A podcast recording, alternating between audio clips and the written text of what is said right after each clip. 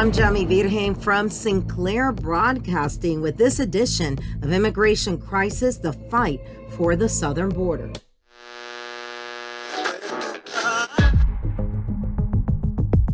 Do people in New York City, do you think they have an idea what's out here? I don't have a clue. Not a clue one. No. That's, uh, we're probably the furthest thing from their mind. And that's, that's the God's honest truth. They don't have a clue what goes on out here. Should people care what goes on out here? People should care because, you know, what comes through these borders, it's not going to stay here. It's going to end up in their backyard or their front yard. It has been a long week, and yes, it's Thanksgiving week. Some of you may listen to this at some point during the week.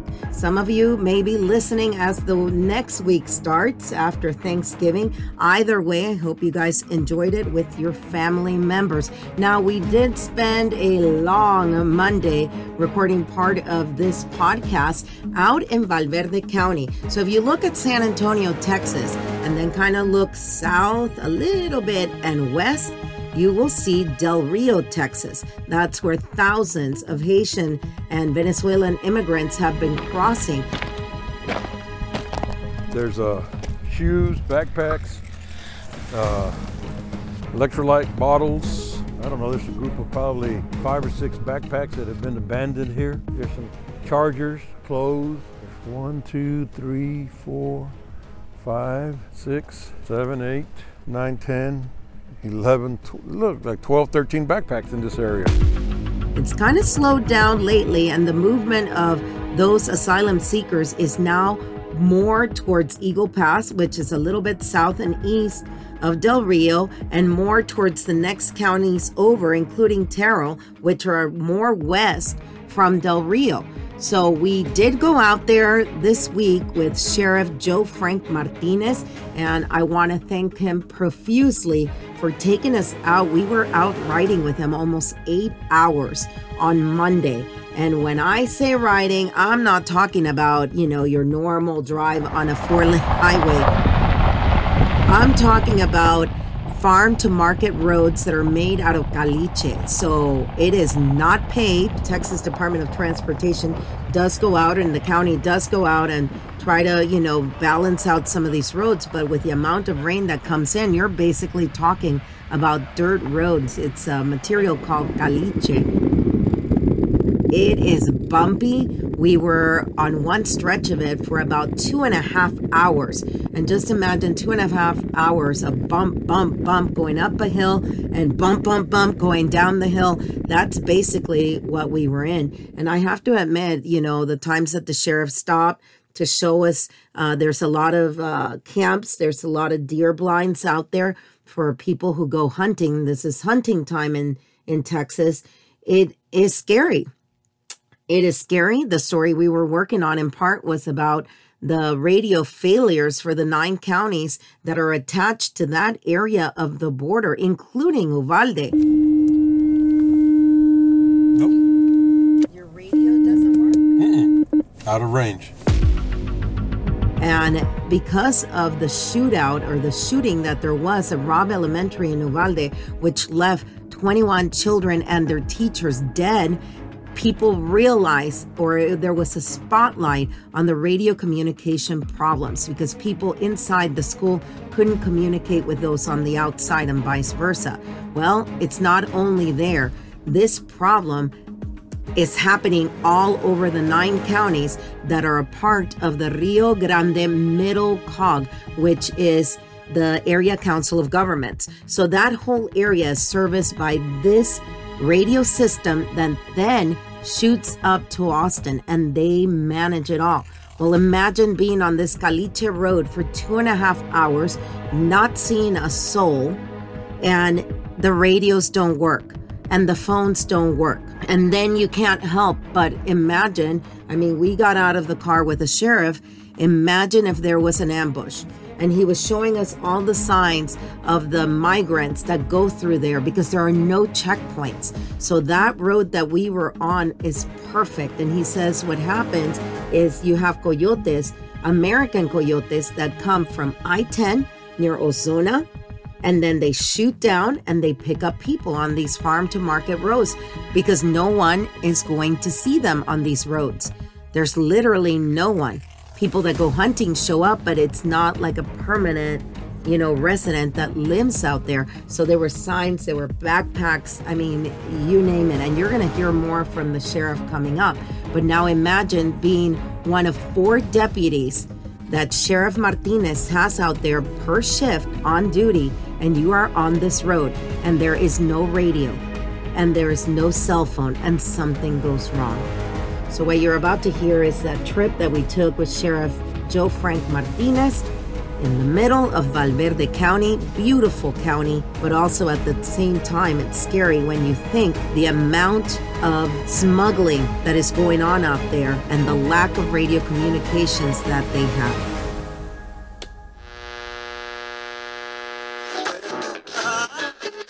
So right now we're on 1024. Uh, this morning, this is a farm to market road. This morning we started out in Del Rio we went west about 62 miles to Langtry, and then we cut up uh, Pandale Road, which is a road about uh, to the Pandale crossing. It's about 28 miles, and another five miles back to 1024, and we're headed back basically uh, southeast right now into Comstock.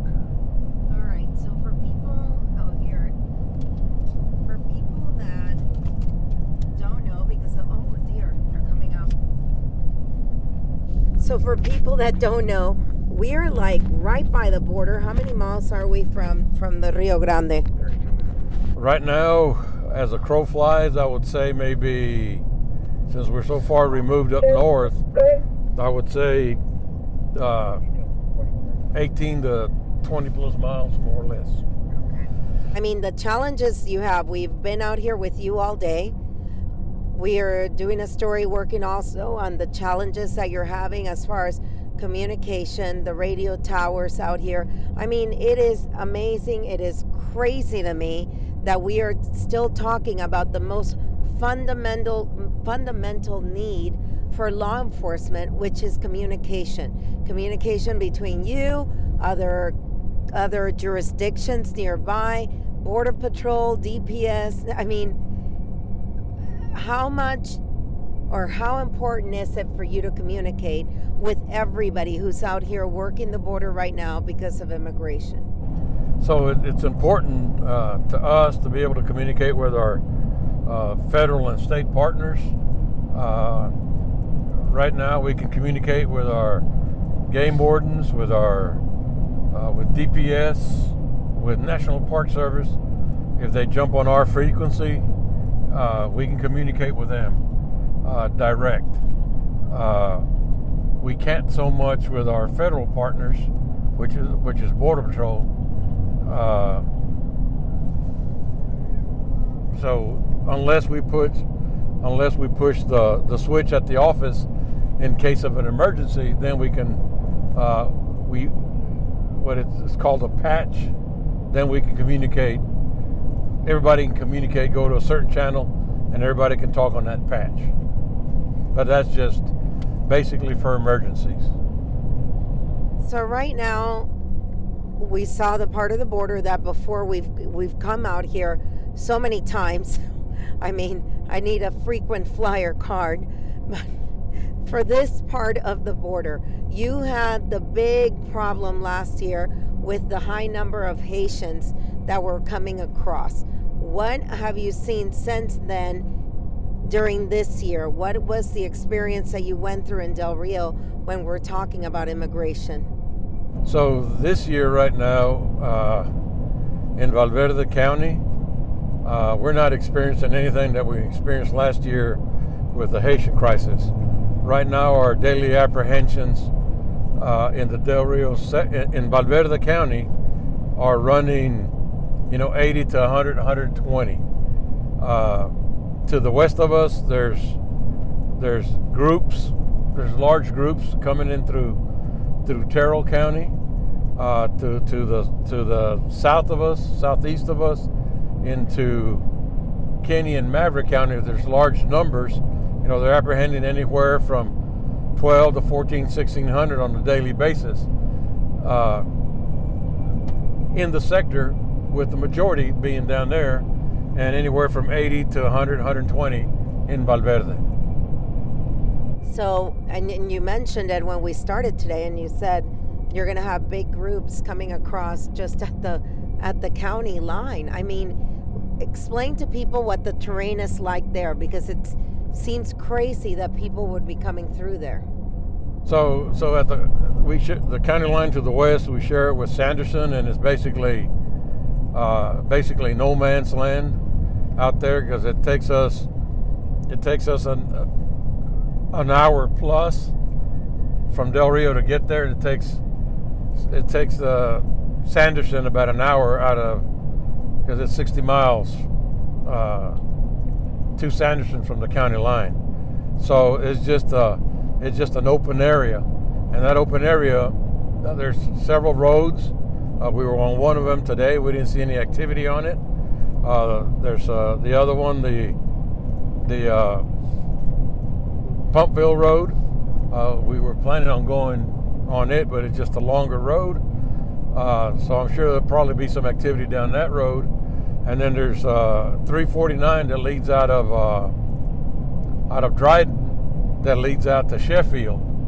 Uh, that is very convenient because it ends up it ends up into uh, into Interstate 10, and from there you can go to Interstate 10 and cut across probably 40 to 60 miles, and you're you're to I-20. So, for those people that don't live down here that may be listening, the checkpoints pop up at about what mile marker from the border? So, the, the checkpoints are strategically placed. Uh, we have two in Val Verde County, you know, one to the west of Del Rio, uh, about 25 miles, and then one to the north of Del Rio. Uh, I want to say that one's about uh, 26 miles to the north.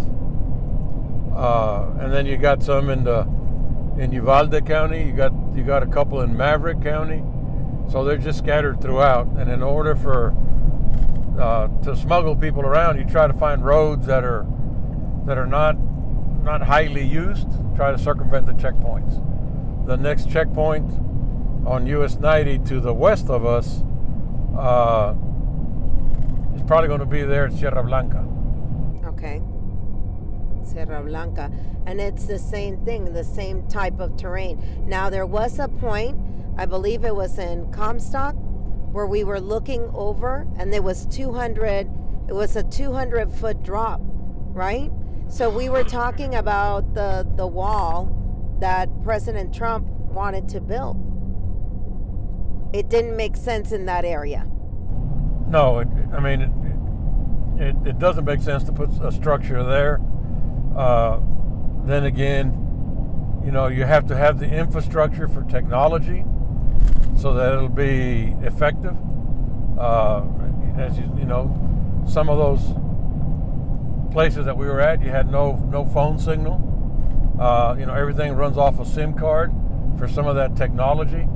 So, you know, that doesn't work either. So you'd have to put the infrastructure to get that set up or established.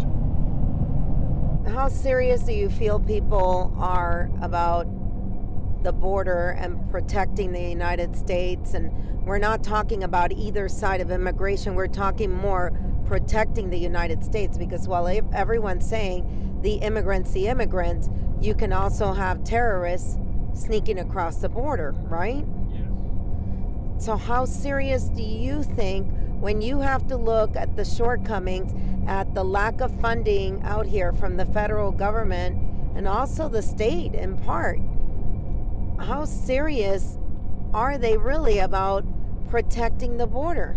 Yeah.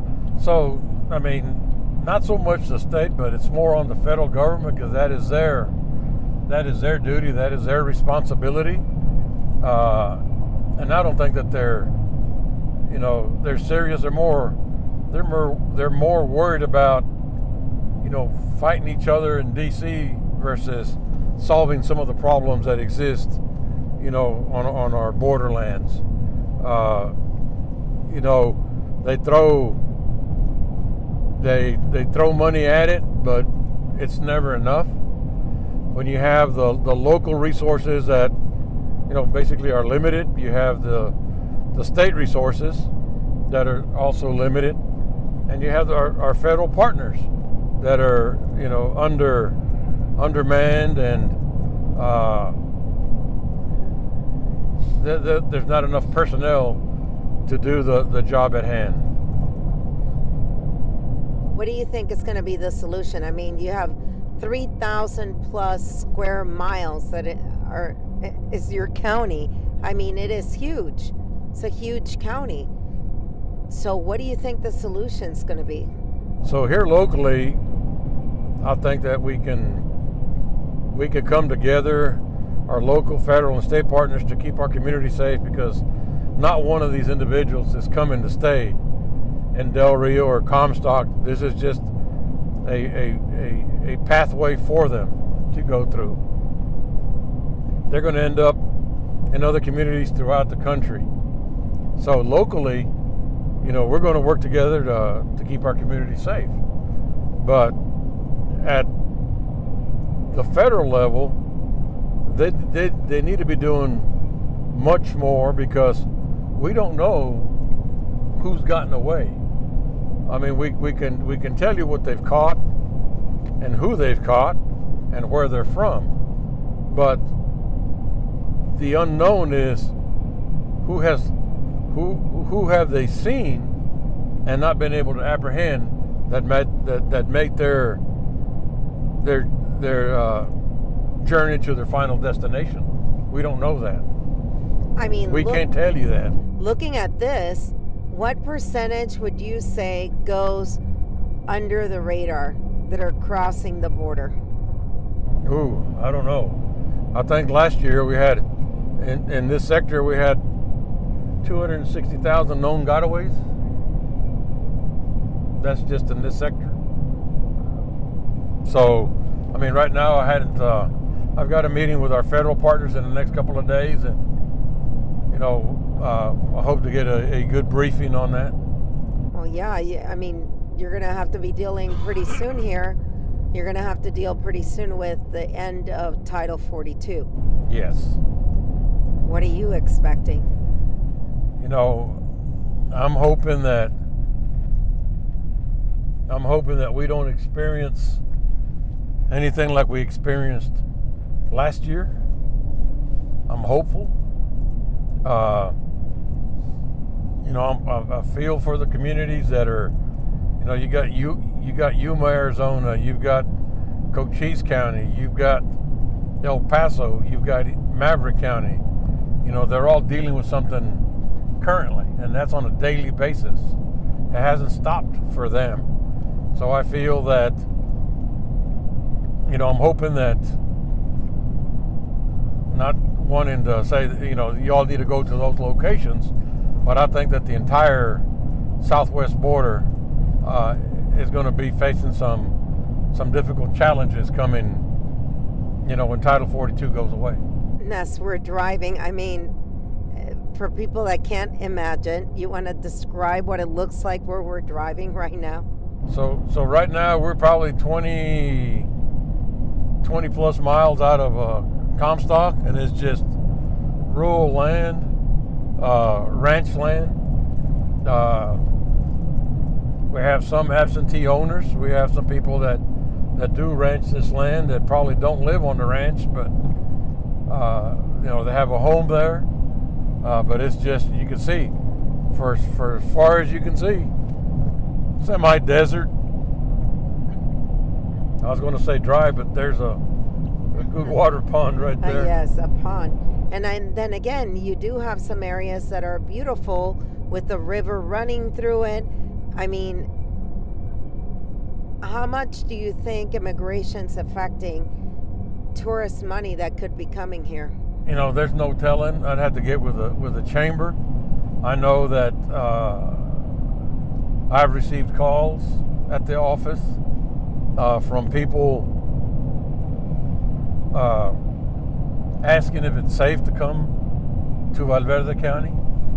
Uh, I know that there's people that have uh, lost their deer hunters. That is one of their sources of, of revenue on these ranches. So they've lost their, their, their deer hunters. I mean, there's still people that are coming coming to hunt, but still, I think it could be better if it was more of a, a stable border. And that goes for any place along the along the border. Do you think we'll see someday the return of a bracero program where people can come in like they used to? And I think it was the early 1900s where people would come across from Mexico and they would work on this side and then go home. You know, I would hope that they would come to a to some kind of solution. Uh, but right now, I don't see that happening anytime soon. Both sides are too far apart to even to even hold that conversation. I don't I don't see it happening uh, anytime soon.